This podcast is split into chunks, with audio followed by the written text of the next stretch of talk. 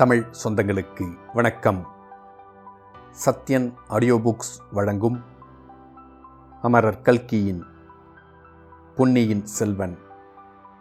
குரல் சத்யன் ரங்கநாதன்.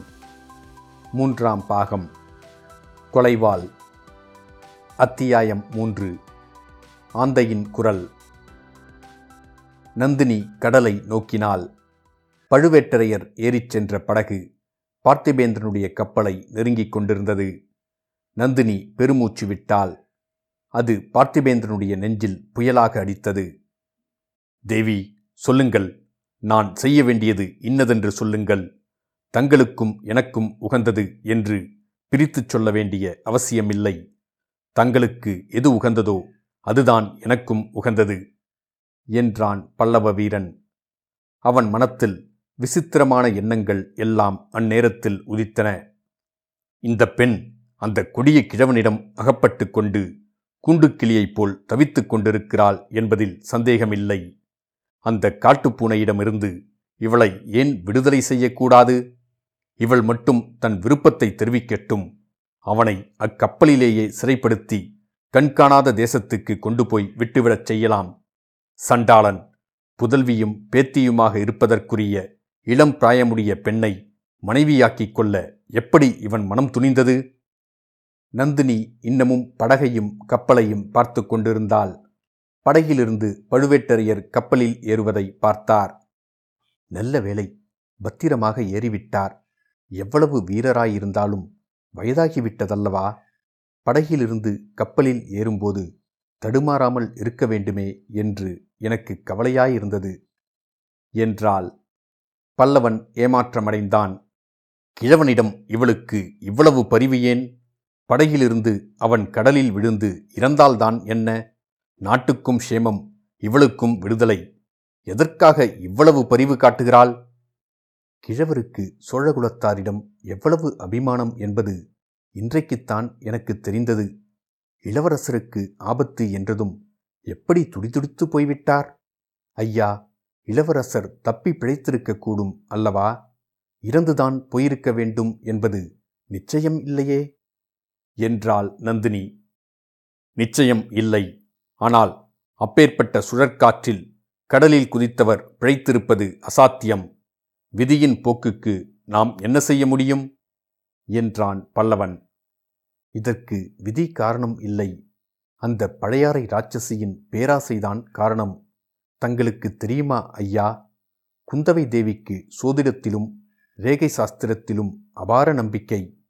தம்பியின் ஜாதகத்தையும் கைரேகையையும் பார்த்து வைத்து கொண்டு இவன் 3 உலகையும் ஆளும் சக்கரவர்த்தியாகப் போகிறான் என்று நம்பிக்கை வைத்திருந்தால், ஐயோ பாவம், அந்த அருமை தம்பிக்கு இந்த கதி நேர்ந்தது என்று அறியும்போது அவள் எவ்வளவு கஷ்டம் அடைவாள்! அச்சமயம் நான் அவள் கூட இருந்து ஆறுதல் சொல்ல வேண்டும் போலிருக்கிறது. இவ்விதம் கூறிய நந்தினியின் குரலில் குதூகலம் துணித்தது. பல்லவன் ஒரு கணம் ஆச்சரியப்பட்டு போனான். பிறகு தன் செவிகளில்தான் கோளாறு என்று தீர்மானித்து கொண்டான். ராணி, தாங்கள் எதற்காக ஆறுதல் சொல்ல வேண்டும்? அவளுடைய பேராசையினால் நேர்ந்துவிட்ட விபரீதம்தானே இது. அதற்காக அவள் கஷ்டப்பட வேண்டியதுதான். அது எப்படி ஐயா? அவள் கண்ணில் ஒரு சொட்டு கண்ணீர் துளித்தால் நெஞ்சி பதறுகிறவர்கள் சோழ நாட்டில் 1000-10,000 பேர் இருக்கிறார்கள். அவள் சக்கரவர்த்தியின் செல்வ புதல்வி, 3 உலகிலும் ஈடு இணையற்ற அழகி. நானும் ஒரு சமயம் அவ்வாறுதான் நினைத்திருந்தேன். அதாவது, தங்களை பார்ப்பதற்கு முன்னால். என்னை பார்த்த பிறகு என்ன நினைக்கிறீர்கள்? குந்தவை தேவியின் அழகு தங்கள் பாத சுண்டு விரலின் அழகுக்கு இணையாகாது என்றுதான். இப்போது இப்படித்தான் சொல்வீர்கள். நாளைக்கு அவளை பார்த்தால் நான் ஒருத்தி இவ்வுலகில் இருக்கிறேன் என்பதையே மறந்து விடுவீர்கள். ஒரு நாளும் மாட்டேன் தேவி. என்னை சோதனை செய்து பாருங்கள் என்றுதான் சொல்கிறேனே. தங்கள் கட்டளை இன்னதென்று இக்கணமே தெரிவியுங்கள். கட்டளையிடும் பாத்தியதை எனக்கு கிடையாது ஐயா. விண்ணப்பம் செய்து கொள்கிறேன். பெரிய பழுவேட்டரையரை நான் மணந்த பிறகு சோழ நாட்டில் பிளவும் குழப்பமும் ஏற்பட்டதாக சிலர் அவதூறு சொல்கிறார்கள். அது பொய் என்பதை நிரூபிக்க விரும்புகிறேன். அதற்குத்தான் தங்கள் உதவியை நாடுகிறேன். பார்த்திபேந்திரன் சிறிது ஏமாற்றம் அடைந்தான். நந்தினி அவளுக்காக ஏதோ ஒரு கஷ்டமான காரியத்தில் தன்னை ஏவுவாள் என்று எண்ணியிருந்தான். அதை நிறைவேற்றி அவளை மகிழ்விக்க ஆர்வம் கொண்டிருந்தான். ஆனால் அவள் ராஜ்ய காரியத்தை பற்றி எதுவோ சொல்கிறாள். சொல்லுங்கள் ராணி, தங்கள் விருப்பம் எதுவாயிருந்தாலும் சொல்லுங்கள் என்றான். ஐயா, சோழ நாட்டில் அமைதி ஏற்படாமல் தடுத்து வந்தவள் இளைய பிராட்டி. அவளுடைய அகம்பாவத்தினால் சோழ நாட்டு சிற்றரசர்களையும் பெருந்தர அதிகாரிகளையும் கோபம் கொள்ளச் செய்தால் தம்பி அருள்மொழிவர்மனை எப்படியாவது இந்த சோழ நாட்டு சிம்மாசனத்தில் ஏற்றிவிட வேண்டும் என்று அவளுக்கு ஆசை. இதனால் சமரசம் ஏற்படாமல் தடுத்து வந்தாள். இப்போது அந்த காரணம் போய்விட்டது. இனிமேல் சமரசம் செய்து வைப்பது சுலபம். கேளுங்கள் ஐயா, தாங்கள்தான் சொன்னீர்களே, மந்திரிகளும் மற்ற பெருந்தர அதிகாரிகளும் சுந்தர சோழருக்கு பிறகு மதுராந்தகருக்கு பட்டம் கட்ட விரும்புகிறார்கள். சக்கரவர்த்தியும் அதற்கு இணங்கிவிட்டார். அப்படியா தேவி? ஆம் ஐயா. இல்லாவிடில் இளவரசரை சிறைப்படுத்தி கொண்டு வர கட்டளையிட்டிருப்பாரா? ஆனாலும் அது சரியல்ல என்பது என் கருத்து. சமரசமாக தீர்த்து கொள்வதற்கு இடம் இருக்கிறது. வெள்ளாற்றுக்கு வடக்கேயுள்ள ராஜ்யத்தை ஆதித்த கரிகாலருக்கு என்றும், தெற்கேயுள்ள பகுதியை மதுராந்தகருக்கு என்றும் பிரித்து கொள்ளலாமே. தங்கள் முன்னோர்கள் பல்லவ மகா சக்கரவர்த்திகள் தொண்டை மண்டலத்தை ஆள்வதுடன் திருப்தியடையவில்லையா? பூர்வீக சோழ மன்னர்கள் இரண்டு வெள்ளாற்றுக்கும் இடையே உள்ள ராஜ்யத்துடன் திருப்தியடையவில்லையா? தேவி, இதையெல்லாம் எதற்காக என்னிடம் சொல்கிறீர்கள்? எந்த சாம்ராஜ்யம் எப்படி போனால் எனக்கு என்ன? யார் எந்த ராஜ்யத்தை ஆண்டால் எனக்கு என்ன? ஐயா, தாங்கள் ஆதித்த கரிகாலரிடம் உண்மை விசுவாசம் உள்ள சிநேகிதர் என்று எண்ணினேன். பிறருக்கு விசுவாசமாயிருந்து, பிறருடைய புகழுக்காக போராடி, பிறருடைய நன்மைக்காக உழைத்து இத்தனை நாளும் கழித்தாகிவிட்டது. இனிமேல் எனக்காக நான் வாழ விரும்புகிறேன். ராணி, இதை கேளுங்கள். நான் எதற்காக இவ்வுலகில் பிறந்தேன், எதற்காக உயிரோடு இருக்கிறேன் என்று பல தடவை நான் சிந்தித்ததுண்டு. என் முன்னோர்களாகிய பல்லவ சக்கரவர்த்திகள் பெரிய சாம்ராஜ்யங்களை ஆண்டார்கள். மாமல்லபுரத்தை போன்ற சொப்பன உலகங்களை சிருஷ்டித்தார்கள். அவர்களுடைய பெருமையை என் காலத்தில் மீண்டும் நிலைநாட்ட பிறந்திருக்கிறேனோ என்று நான் எண்ணியதுண்டு. ஆனால் அதில் என் மனம் ஈடுபடவில்லை. ராஜ்யங்களை சிருஷ்டிப்பதில் உற்சாகம் கொள்ளவில்லை. சோழகுலத்தின் பெருமைக்கு உழைப்பதிலேயே திருப்தியடைந்தேன். ஆதித்த கரிகாலரின் சிநேகத்தில் மகிழ்ந்தேன். இப்படியே என் வாழ்நாளை கழித்து விடுவது என்றுதான் எண்ணியிருந்தேன். இன்றைக்குத்தான் என் கண்கள் திறந்தன. சற்று முன்னாலேதான் நான் பிறந்தது எதற்காக என்று தெரிந்தது. அதோ கேளுங்கள், அந்த கடல் அலைகளின் குரல் என் உள்ளத்தின் குரலை ஆம் ஆம் என்று ஆமோதிக்கிறது. அதோ காட்டில் வாழும் பறவைகள் எல்லாம் சரி சரி என்று கூவுகின்றன. தேவி, சோழ சாம்ராஜ்யத்தை பங்கு போடுவது பற்றி என்னிடம் சொல்ல வேண்டாம். வேறு ஏதாவது சொல்லுங்கள். கடல்களுக்கப்பால் உள்ள பவழத்தீவிலிருந்து விலை மதிக்க முடியாத பவழங்களை கொண்டு வரச் சொல்லுங்கள். ஆழ்கடலின் அடியிலிருந்து முத்துக்களை கொண்டு வரச் சொல்லுங்கள். மேருமலையின் உச்சி சிகரத்தில் ஏறி சஞ்சீவி மூலிகையை கொண்டு வரச் சொல்லுங்கள். மேகக்கடலுக்கு மேலே பறந்து நட்சத்திரங்களை பறித்து கொண்டு வந்து ஆரம் தொடுத்து தங்கள் கழுத்தில் போடச் சொல்லுங்கள். பூரண சந்திரனை கொண்டு வந்து தங்களுடைய முகம் பார்க்கும் கண்ணாடியாக்கி தரும்படி சொல்லுங்கள். போதும் ஐயா, போதும். என்னை ஏற்கனவே இந்த பழையாறை பிராட்டி பைத்தியம் என்று சொல்லிக் கொண்டிருக்கிறாள். உண்மையாகவே எனக்கு பைத்தியம் பிடிக்கச் செய்துவிடாதீர்கள் என்றாள் நந்தினி. பார்த்திபேந்திரன் சிறிது வெட்கம் அடைந்தான். பைத்தியம் பிடித்திருப்பது எனக்கும்தான். மன்னியுங்கள். தங்களுடைய விருப்பத்தை முதலில் தெரிவியுங்கள் என்றான். சோழ நாடெங்கும் தமிழகமெங்கும் எனக்கு ஏற்பட்டிருக்கும் கெட்ட பெயரை போக்கிக் கொள்ள விரும்புகிறேன். அதற்குத்தான் தங்கள் உதவியை நாடுகிறேன். நான் இந்த கிழவரை மணந்ததின் காரணமாக சோழகுலத்துக்கே கேடு வந்துவிட்டதென்று ஜனங்கள் பேசிக்கொள்கிறார்களாம். மதுராந்தக தேவரை ராஜ்யாசை கொள்ளச் செய்தது நான்தான் என்று சொல்கிறார்களாம். சோழ நாட்டு சிற்றரசர்களை அவர் பக்கம் திருப்பியதும் நான்தான் என்றும் சொல்லுகிறார்களாம். அந்த அவப்பெயருடன் இறந்து போவதற்கு நான் விரும்பவில்லை.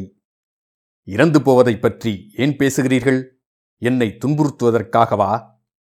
பல்லவகுமாரா, தங்களுக்கு ரேகை சாஸ்திரம் தெரியுமா? ரேகை சாஸ்திரத்தில் தங்களுக்கு நம்பிக்கை உண்டா என்று நந்தினி சம்பந்தமில்லாத ஒரு கேள்வியை கேட்டாள். பார்த்திபேந்திரன் அதற்கு நேர் மறுமொழி சொல்லாமல், எங்கே, கையை காட்டுங்கள் என்றான். நந்தினி வலது கையை நீட்டினாள். அதை பார்த்திபேந்திரன் சிறிது நேரம் உற்று பார்த்துவிட்டு, ஆச்சரியமான ரேகைகள், இம்மாதிரி காண்பதே அபூர்வம், அந்த கையையும் சிறிது காட்டுங்கள் என்றான். நந்தினி இன்னொரு கையையும் நீட்டினாள். பல்லவன் அதையும் பார்த்துவிட்டு, தேவி, இதற்கு முன் யாராவது தங்கள் கரங்களின் அதிசயமான ரேகங்களை பார்த்துவிட்டு ஏதாவது சொல்லியிருக்கிறார்களா என்று கேட்டான். ஆம், பழையாறை இளைய பிராட்டி ஒரு தடவை என் கையை பார்த்துவிட்டு சொன்னாள். என்ன சொன்னாள்? நான் அற்ப ஆயுளில் சாவேன் என்று சொன்னாள்.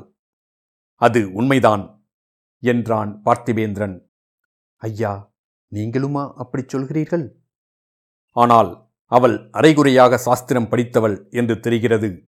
இந்த கைரேகையில் ஒன்று அற்பாயுளை குறிப்பது உண்மைதான். ஆனால் மற்றொரு ரேகை அந்த கண்டத்தை கடந்து புனர்ஜென்மம் ஏற்படும் என்றும் கூறுகிறது.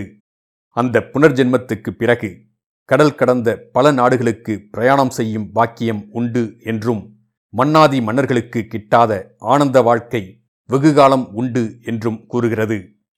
இவ்வளவும் தற்செயலாக கடற்கரையில் சந்தித்த ஒரு யவ்வன புருஷனுடைய உண்மை அன்பினால் கிடைக்கும் என்று தெரிகிறது. தங்களுடைய சின்னஞ்சிறு விருப்பத்தை நிறைவேற்றுவதற்காக அவன் தன் உயிரையே அர்ப்பணம் செய்வான் என்று ரேகைகள் மிக தெளிவாகச் சொல்லுகின்றன. இவ்விதம் கூறிக்கொண்டே பார்த்திபேந்திரன் சற்றென்று நந்தினியின் விரிந்த இரு கரங்களையும் பற்றி தன் கண்களில் ஒற்றிக்கொண்டான். நந்தினி கைகளை உதறி விடுவித்து கொண்டு, சீச்சி, இது என்ன காரியம் செய்தீர் என்றாள். மன்னியுங்கள், இவை தங்கள் கரங்கள் என்பதை மறந்துவிட்டேன். இரண்டு செந்தாமரை மலர்கள் என்று எண்ணிக்கொண்டேன் என்றான். பழுவேட்டரையர் பார்த்திருந்தால் உம்மை ஈட்டி முனையில் கழுவேற்றியிருப்பார். தேவி, தங்களுக்காக கொடுப்பதற்கு எனக்கு இருப்பது ஓர் உயிர்தானே என்று கவலைப்படுகிறேன். அந்த ஓர் உயிரையும் இப்படி கொடுப்பானேன்? இந்த அனாதை பெண்ணுக்கு உதவி செய்வதற்காக காப்பாற்றி வைத்துக் கொண்டிருங்கள். என்ன செய்ய வேண்டும் என்று சொல்லுங்கள். சோழ சாம்ராஜ்யம் தாயாதி கலகத்தினால் பாழாகிவிடாமல் காப்பாற்றப்பட வேண்டும். அதற்கு தங்களுடைய உதவி வேண்டும். எப்படி? தங்கள் சிநேகிதர் கரிகாலரை கடம்பூர் சம்பூரையர் வீட்டுக்கு அழைத்து வாருங்கள். சம்பூரையருக்கு ஒரு பெண் இருக்கிறாள். அவளை ஆதித்த கரிகாலருக்கு மனம் செய்துவிட்டால் என் மனோரதம் பூர்த்தியாகும். இந்த அற்ப காரியத்துக்குத்தானா இவ்வளவு பீடிகை? ஆதித்த கரிகாலரை அவசியம் கடம்பூருக்கு கொண்டு வந்து சேர்க்கிறேன். அப்புறம் ஆதித்த கரிகாலருக்கு சம்பூரையர் மகளை கல்யாணம் செய்து வைத்துவிட்டால் கலகம் பாதி தீர்ந்துவிட்டதாகும். சோழ சாம்ராஜ்யத்தில் மதுராந்தகருக்கு தென்பாதியும் கரிகாலருக்கு வடபாதியும் என்று பிரித்து கொடுத்துவிட்டால் கலகம் முழுதும் தீர்ந்ததாகும். பின்னர் எனக்கு ஏற்பட்டிருக்கும் கெட்ட பெயர் போய்விடும்.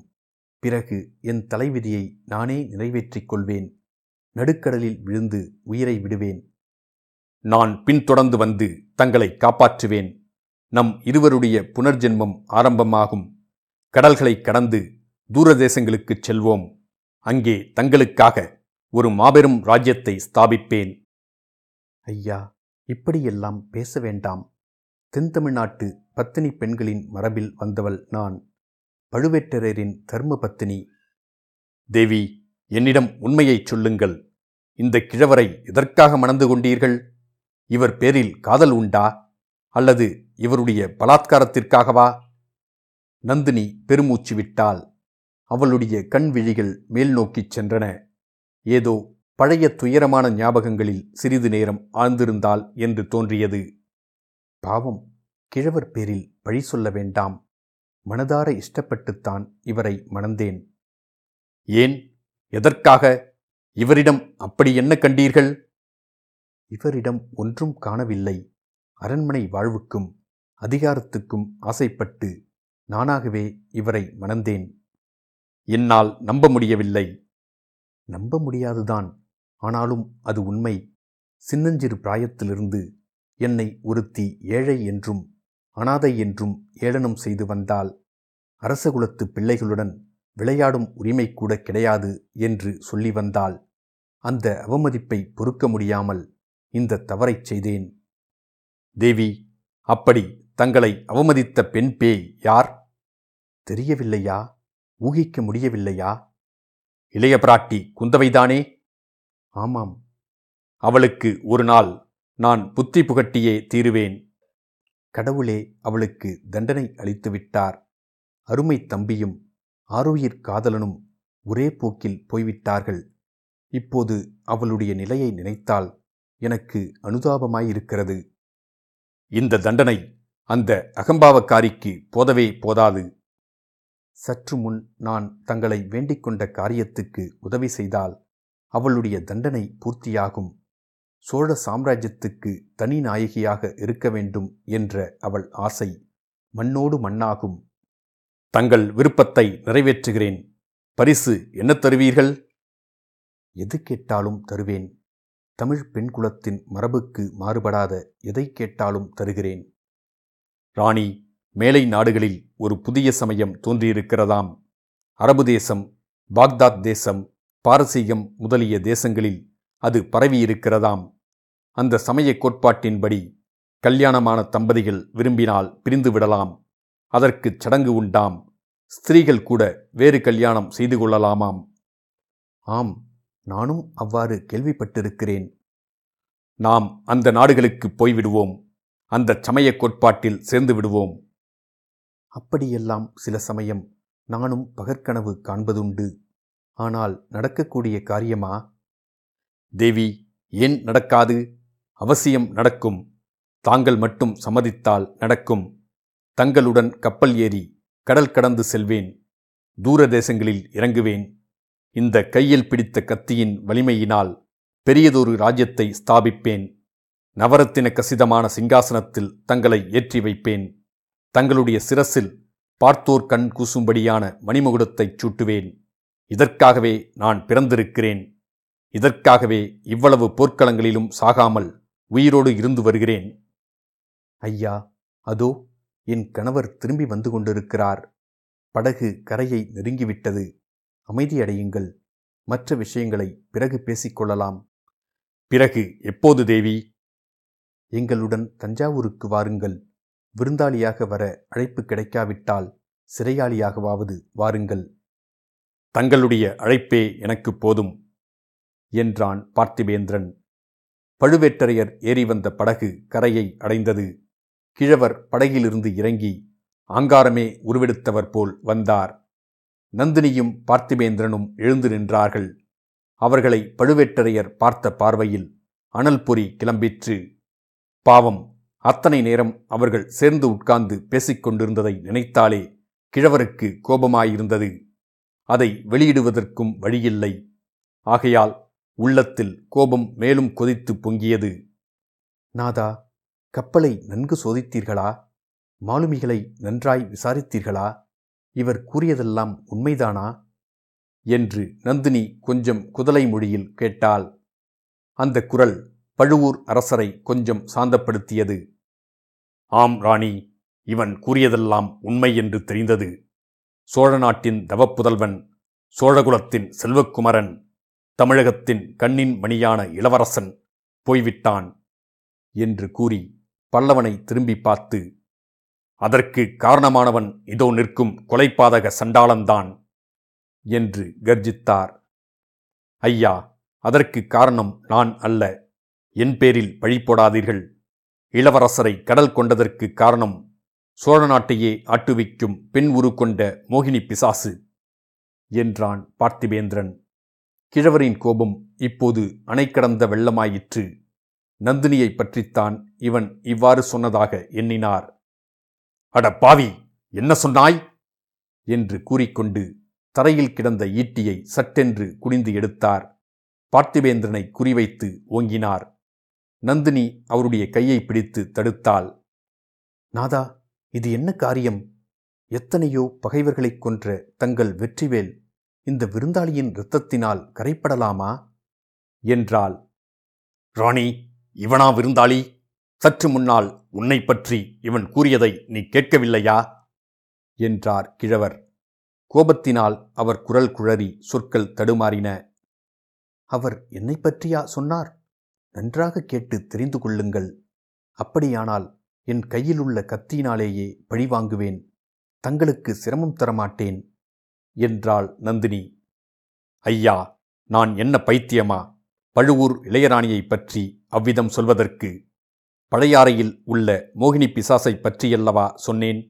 இளையபராட்டி குந்தவை வந்தியத்தேவன் என்ற வாலிபனிடம் இரகசிய ஓலை கொடுத்து இளவரசருக்கு அனுப்பினாள். அந்த முரட்டு வாலிபனை காப்பாற்றுவதற்காக அல்லவோ நான் எவ்வளவோ தடுத்தும் கேளாமல் இளவரசர் அலைக்கடலில் குதித்தார். ஆகையால் இளவரசரின் மரணத்துக்கு குந்தவை காரணம் என்று சொன்னேன் என்றான் பார்த்திபேந்திரன். பழுவேட்டரையர் தம் அவசர புத்தியை குறித்து சிறிது வெட்கம் அடைந்தார். அதை வெளிக்காட்டிக் கொள்ளாமல், வெறுமனே மூடிமறைக்க பார்க்காதே, இளவரசரின் அகால மரணத்துக்கு நீயும் பொறுப்பாளிதான். அத்தகைய சுழல் காற்று அடித்த சமயத்தில் அவர் கப்பலிலிருந்து படகில் இறங்குவதற்கு நீ எப்படி சம்மதித்தாய்? தொலைந்து போ, என் கண்முன்னால் நிற்காதே என்றார். நந்தினி குறுக்கிட்டு, நாதா, இவரையும் தஞ்சாவூர் அழைத்துப் போவது நல்லதல்லவா? நடந்தது நடந்தபடி இவரே சக்கரவர்த்தியிடம் தெரிவிப்பது நலம் அல்லவா? இல்லாவிட்டால் ஏற்கனவே நம் பேரில் குற்றம் சொல்ல காத்திருப்பவர்கள் இதையும் சேர்த்து கொள்வார்களே. நாம் தான் இளவரசரை கடலில் மூழ்கடித்து விட்டோம் என்று கூட கூசாமல் படி சொல்வார்களே என்றாள். சொன்னால் சொல்லட்டும், அதற்கெல்லாம் நான் அஞ்சியவன் அல்ல. சொல்கிறவன் நாக்கை துண்டிக்கச் செய்வேன். ஆனால் இவன் நம்மோடு வருவதும் ஒரு காரியத்துக்கு நல்லதுதான். பார்த்திபேந்திரா, ஏன் அங்குமிங்கும் பார்த்து விழிக்கிறாய்? தப்பி ஓடலாம் என்று பார்க்கிறாயா என்று கூறி சற்று தூரத்தில் நின்ற வீரர்களை கை காட்டி அழைத்தார். 4 பேர் விரைந்து வந்தார்கள். இவனை பிடித்து கட்டுங்கள் என்று கட்டளையிட்டார். வீரர்கள் 4 பேரும் பார்த்திபேந்திரனை நெருங்கினார்கள். அருகில் நெருங்கி வரும் வரையில் அவன் சும்மாயிருந்தான். பிறகு ஒரு நொடி பொழுதில் தன் கைவரிசையை காண்பித்தான். 4 வீரர்களும் 4 பக்கம் போய் விழுந்தார்கள். ஐயா, என்னை கட்டி தலையிடுவதாயிருந்தால் மற்றவர்களை அனுப்ப வேண்டாம். வீராதி வீரரும் 36 போர்க்களங்களில் 64 காயங்களை அடைந்தவருமான பெரிய பழுவேட்டரையர் கையினால் கட்டுப்படுவதற்கு நான் சித்தமாயிருக்கிறேன். மற்றவர்களை என் அருகிலும் நெருங்க விடமாட்டேன் என்றான். பழுவேட்டரையர் முகத்தில் சிறிது மலர்ச்சி காணப்பட்டது. நீ வீர பல்லவகுலத்தில் பிறந்த வீரன், சந்தேகமில்லை. எங்களுடன் தஞ்சாவூருக்கு வந்துவிட்டு போக சம்மதம் என்றால் சொல். உன்னை கட்ட வேண்டிய அவசியமில்லை என்றார். அதுதான் என் விருப்பம். சக்கரவர்த்தியை நேரில் பார்த்து நடந்தது நடந்தபடி சொல்ல விரும்புகிறேன். என் பேரிலும் வீண்பழி ஏற்படக்கூடாதல்லவா என்றான் பார்த்திபேந்திரன். அப்படியானால் உடனே புறப்படுவோம் என்றார் பழுவேட்டரையர். அச்சமயம் அவர்கள் இருந்த இடத்துக்கு சற்று தூரத்திலிருந்த காட்டிலிருந்து ஆந்தை ஒன்று கூவும் சப்தம் கேட்டது. நந்தினி சப்தம் வந்த திக்கை நோக்கினாள். அதனால் அவள் முகத்தில் ஏற்பட்ட மாறுதலை மற்ற இருவரும் கவனிக்கவில்லை. இந்த கோடிக்கரை காடு மிக விசித்திரமானது. இங்கே பட்டப்பகலிலேயே கோட்டான் கூவுகிறதே என்றான் பார்த்திபேந்திரன். இன்னும் 2 தடவை அதே மாதிரி ஆந்தையின் குரல் கேட்டது. நந்தினி திரும்பி பார்த்து, உடனே புறப்பட வேண்டியதுதானா? இன்னும் ஒரு நாள் இங்கே இருந்து பார்ப்பது நல்லதல்லவா? இளவரசர் ஏதாவது கட்டையை பிடித்து கொண்டு கரையில் வந்து ஒதுங்கக்கூடும் அல்லவா என்றாள். பார்த்திபேந்திரா, இளையராணியின் மதிநுட்பத்தை பார்த்தாயா? நமக்கு இது தோன்றாமல் போயிற்றே. ஆம், இன்னும் ஒரு நாள் இங்கே இருக்க வேண்டியதுதான். இருப்பது மட்டும் போதாது, கடற்கரை நெடுகிலும் ஆட்களை நிறுத்தி வைக்க வேண்டும். தேடி பார்க்கவும் சொல்ல வேண்டும் என்றார் பழுவேட்டரையர். எனக்கு ஆட்சேபமில்லை ஐயா. ஆனால் இளவரசர் இனி அகப்படுவார் என்ற நம்பிக்கை எனக்கில்லை. சுழற்காற்று அடித்தபோது கடலின் கொந்தளிப்பை பார்த்திருந்தால் தாங்களும் என்னைப் போலவே நிராசை கொள்வீர்கள் என்றான் பார்த்திபேந்திரன். எனினும் கிழவர் கேட்கவில்லை. கடற்கரை நெடுகிலும் ஒருகாத தூரத்துக்கு தம் ஆட்களை பரவலாக நிறுத்தி வைத்தார். அவரும் அமைதியின்றி கடற்கரை ஓரமாக அலைந்து திரிந்தார். இத்துடன் அத்தியாயம் 3 முடிவடைந்தது. மீண்டும் அத்தியாயம் 4 சந்திப்போம்.